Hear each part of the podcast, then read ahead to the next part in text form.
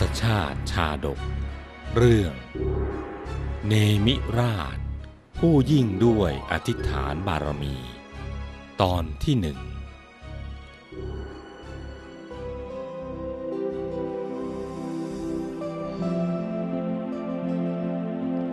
เราได้ศึกษาประวัติการสร้างบารมี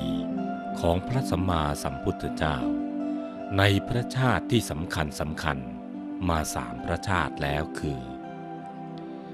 ชาติที่ทรงเกิดเป็นพระเตมียราช ผู้ยิ่งด้วยเนคขมะบารมี ที่ท่านระลึกชาติได้ตั้งแต่ยังเยาว์วัย รู้ว่าทรงเคยตกอุสุทนรกมายาวนาน จึงส่งแกล้งทำเป็นใบเพื่อให้ได้ออกบวชชาติที่ทรงเกิดเป็นพระมหาชนกราช ผู้ยิ่งด้วยวิริยะบารมี ที่ท่านขนสินค้าขึ้นเรือ เพื่อไปค้าขายทางทะเล เมื่อเรือล่ม ท่านต้องว่ายน้ำอยู่ในทะเลถึงเจ็ดวัน ในที่สุดก็ได้ครองราชและได้ข้อคิดจากต้นมะม่วงสองต้น กระทั่งได้ทรงออกผนวดในตอนสุดท้าย และชาติที่เกิดเป็นสุวรรณสามผู้ยิ่งด้วยเมตตาบารมี ที่ท่านมีบิดามารดาเป็นฤาษีและฤาษินี ในชาตินี้ ท่านเจริญเมตตาต่อคนและสัตว์ทั้งหลาย แม้จะถูกพระเจ้าปิละยักษราช ยิงด้วยลูกศรออาบยาพิษ ก็ไม่โกรธเคือง และได้ปฏิบัติบำรุงบิดามารดา ผู้ตาบอดทั้งสองท่านอยู่ในป่า จนตลอดชีวิต วันนี้เรามาศึกษาประวัติการสร้างบารมี ในพระชาติที่สำคัญอีกชาติหนึ่ง ที่ท่านทรงสร้างบารมีอย่างเอาชีวิตเป็นเดิมพัน ในชาติที่ทรงเกิดเป็น พระเจ้าเนมิราช ผู้ยิ่งด้วยอธิษฐานบารมี อธิษฐานบารมีนั้น คือการตั้งใจมั่นอย่างแน่วแน่ในการทำความดี อันมีผลสุดท้ายคือ การกำจัดทุกข์ของตนเองและผู้อื่น แม้เป้าหมายจะยิ่งใหญ่แค่ไหน เมื่อได้ตั้งใจเอาไว้แล้วว่าจะทำก็ต้องทำให้สำเร็จให้จงได้ จะไม่เลิกรา และไม่ลดเป้าหมายลงอย่างเด็ดขาด ถ้าจะเปรียบภาพของอธิษฐานบารมีให้เห็นชัดก็คือ เป็นการตั้งใจที่ไม่หวั่นไหว เหมือนภูเขาหินที่ตั้งมั่น ไม่หวั่นไหวด้วยแรงพายุ การสร้างอธิษฐานบารมีนี้ จึงมีลักษณะว่า ยอมตายไม่ยอมเปลี่ยนใจอย่างเด็ดขาด ดังเรื่องของพระเจ้าเนมิราช ผู้ยิ่งด้วยอธิษฐานบารมี ที่จะนำมาเล่าดังต่อไปนี้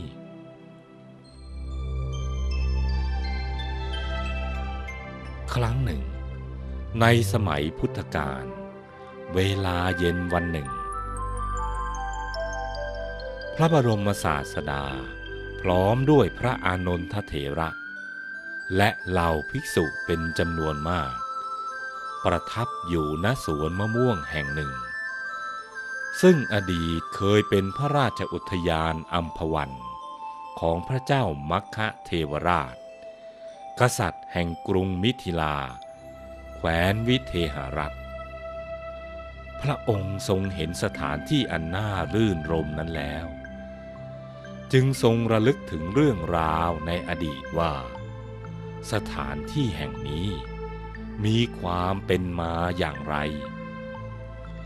ด้วยพุทธญาณอันหาที่สุดมิได้ พระพุทธองค์ก็ทรงทราบเรื่องราวที่ผ่านมาเนิ่นนานโดยตลอด จึงทรงแย้มพระโอษฐ์ แสงดวงตะวันในยามเย็น ได้ส่องกระทบพระเขี้ยวแก้วของพระพุทธองค์ทำให้เกิดแสงสว่างวาบขึ้น แสงนั้นคือเกลียวรัศมีสี่สาย ที่เกิดขึ้นจากพระเขี้ยวแก้วทั้งสี่ เมื่อต้องแสงตะวัน ก็ทอประกายแปลปลาบประดุดสายฟ้าพวยพุ่งออกมาจากพระโอษฐ์ แสงนั้น ได้เวียนขวารอบพระเศียรของพระพุทธองค์สามรอบ แล้วจึงอันตรธานไป พระอานนทเถระผู้เป็นปัจฉาสมณะ ตามเสด็จมาเบื้องหลัง ได้รู้ว่า พระสัมมาสัมพุทธเจ้า ทรงแย้มพระโอษฐ์ด้วยสัญญาณแห่งแสงสว่างนั้น จึงกราบทูลถามถึงเหตุแห่งการทรงแย้มพระโอษฐ์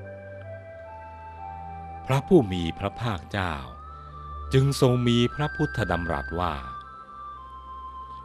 ดูก่อนอานนท์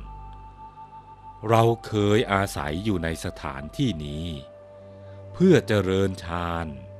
ในสมัยที่เราเกิดเป็นพระเจ้ามัคคเทวราช ภิกษุทั้งหลายจึงกราบทูลอาราธนาว่า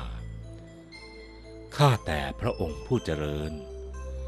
ในการก่อนที่พระองค์ทรงเสวยพระชาติเป็นเท้ามัคคเทวราช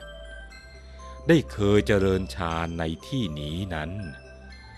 มีเรื่องราวเป็นมาอย่างไรหรือพระเจ้าค่ะ ด้วยพระมหากรุณา ที่จะทรงทำบุพจริยาของพระองค์ ให้แจ่มแจ้ง แก่ภิกษุเหล่านั้น จึงทรงนำพระชาติในอดีต มาตรัสเล่า ซึ่งมีเรื่องราวดังต่อไปนี้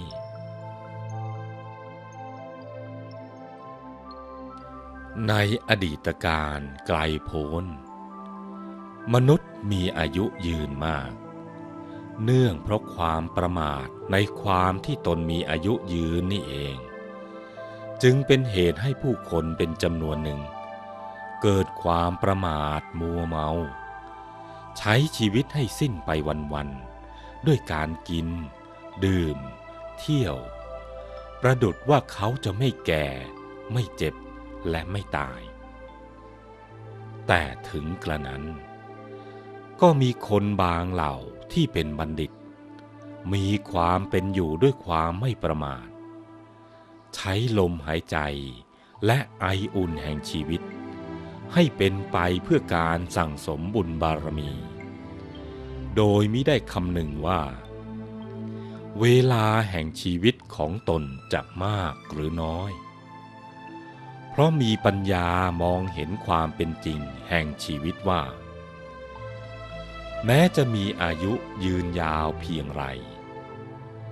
แต่ในความเป็นจริงนั้น เราแก่ลงไปทุกวัน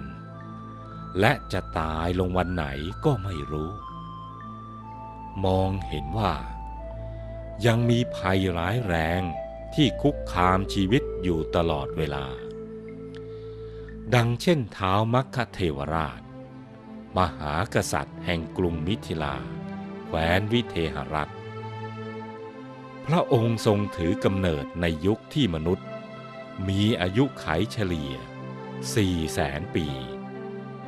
ทรงเล่นอย่างสนุกสนานในความเป็นพระราชกุมาร อยู่ถึง 84,000 ปี ทรงครองราชสมบัติอยู่ 84,000 ปี และเป็นพระมหาราชาผู้ยิ่งใหญ่ อยู่ต่อมาอีก 84,000 ปี ตลอดระยะการที่ผ่านมานี้ พระองค์ได้ทรงอธิษฐานจิตมั่นว่า หากเส้นผมของเรา แม้เพียงเส้นเดียว เกิดงอกขึ้นคราวใด คราวนั้น เราจะออกบวชเป็นดาบท ในทันที ความที่พระองค์ทรงมั่นอยู่ในคำอธิษฐานนี้ ได้แสดงให้ปรากฏ ด้วยการทรงมีรับสั่งกับนายภูสามาลาว่า เมื่อเจ้าเห็นผมงอกบนศีรษะของเราเมื่อไหรก็จงรีบบอกเราให้ทราบในทันที